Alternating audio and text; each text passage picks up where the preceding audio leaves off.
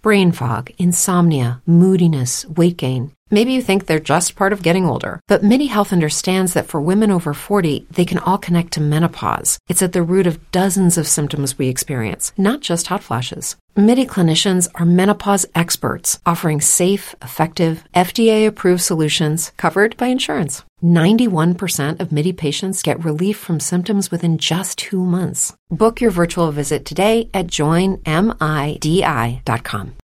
Without the ones like you, who work tirelessly to keep things running, everything would suddenly stop. Hospitals, factories, schools, and power plants, they all depend on you. No matter the weather, emergency, or time of day, you're the ones who get it done. At Granger, we're here for you with professional grade industrial supplies. Count on real time product availability and fast delivery. Call clickgranger.com or just stop by. Granger for the ones who get it done.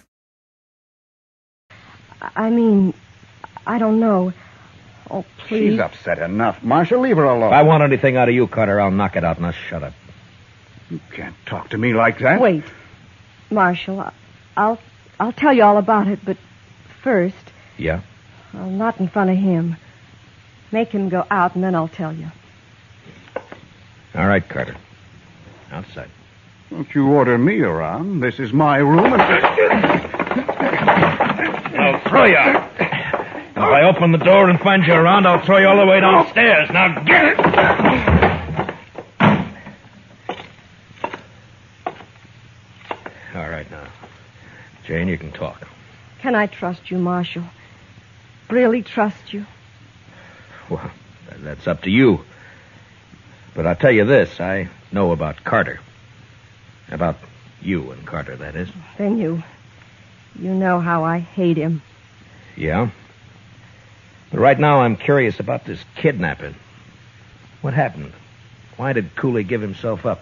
Because we decided we, we couldn't live being hunted down the rest of our lives. Ah, so you were in on it with him, huh? No, Marshal. The first time I ever saw Scott Cooley was when he held up the stage. I'd like to believe that. Very simple, Marshal. I love Scott Cooley. What? I love him. Oh, now look, Jane, girls like you just don't go around falling in love with outlaws. Don't they, Marshal? No, they don't. I did. Then either you're crazy or you're lying to me. And if you weren't a woman, I'd throw you in jail right along with him. I'm a woman, Marshal, but I've no objection to going to jail with Now, Scott. Ah, then you admit you're his accomplice. Oh. No. I suppose it's hard for you to understand, Marshal. It is.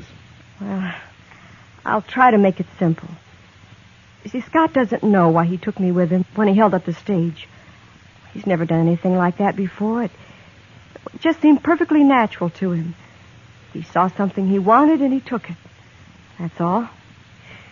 I'm afraid the court will look at it somewhat differently. Well, I, I suppose he'll go to prison for the holdup, but, but not for kidnapping. Why not? Because I'll testify that I went with him of my own free will. I almost wish you two hadn't ridden back to Dodge. Marshal. Yeah.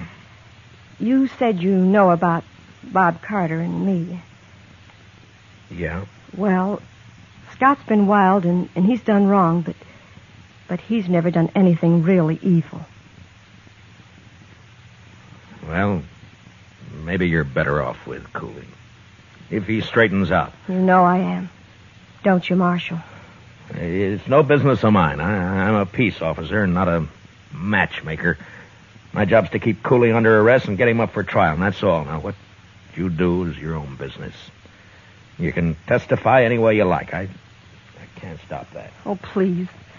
Marshal, help me. There's no one else who can. Yeah, who is it? It's Carter. Open this door.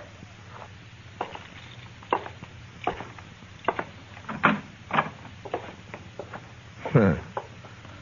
Well, gentlemen, There are four of us here, Marshal. We figure you've talked to Jane long enough. Yeah. Yeah, I think I have, Mr. Carter. You're leaving. Yeah, yeah, we're leaving. Are you ready, Jane? Oh, thank you, Marshal. Yes, I'm ready. Jane isn't going with you. I've just put her under arrest. Under arrest? I arrest anybody I think needs arresting, Mr. Carter, and I'm not in the habit of explaining why. There's a law about that, You're Marshal. a dodge, Mr. Carter. Come along, Jane. You can't do this, Dillon. We won't stand for it. Ah, you're a fool, Carter. I know these three bums you got with you, and they don't want to draw on me any more than you do. You fed 'em some liquor and promised 'em more. For that, they'll do anything, anything but face me in a gunfight. Am I right, boys? Huh? Well, I take it I am. All right, now get out of my way. Uh, you go first, Jane. You stay here, Jane. Take your hands off her, Mr. Just step over him, Jane.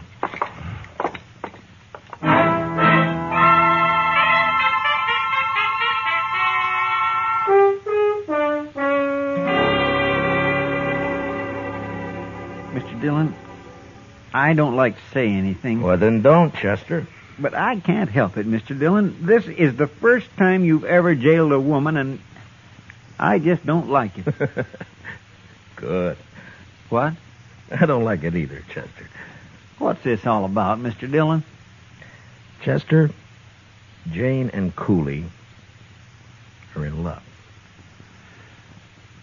My. don't look so dewy-eyed about it. Cooley's got to stand trial yet, you know. I want no part of this, Marshal. Now what, Shiloh? I never did like that Carter. Well, what's he up to? Oh, sir, he's drunk and he's buying liquor for everyone. He's making a lot of talk. There's about 20 men with him now. Where? Texas Trail. Nobody likes it about this girl. Looks like they'll come over here and try to bust her out of jail. Uh, Chester, Yes, sir? those horses still out back. Yes, sir. I was going to put them away later. No, leave him, leave him. Uh, now, will you get over to the Texas Trail and stall those men for a while? huh? All right, Mr. Dillon. Come on, Shiloh. Not me. I'm going to bed. I got too drunk last night. Got the worst head I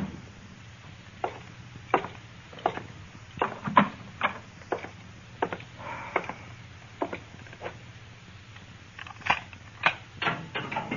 Cooley? Come on up. What is this? Just Marshal? hurry it up, will you?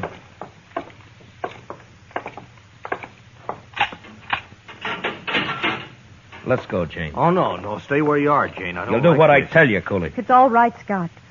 We can trust him. Yeah, but I don't know what he's got. Scott. Well. All right, Jane, if you say so. All right, now out back. Yeah, that way. Now, come on, let's move.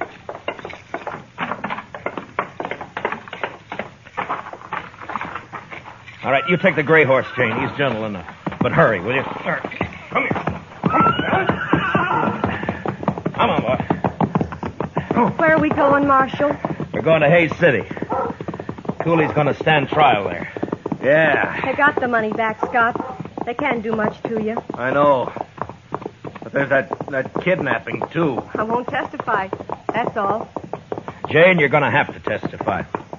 You'll be in contempt of court if you refuse. Then I'll lie. Anyway, I did go of my own free will. After a while, anyway. That's perjury. But you don't have to do that either. There's an easier way. How? Oh, Well, before I deposit Cooley in the Hayes City jail, we might just make a little stop. What do you mean, Marshal? Stop where? We, uh, we're going to stop at the preacher's. You know, a married woman can't testify against her husband. Scott. Scott. Come on, honey, let's ride.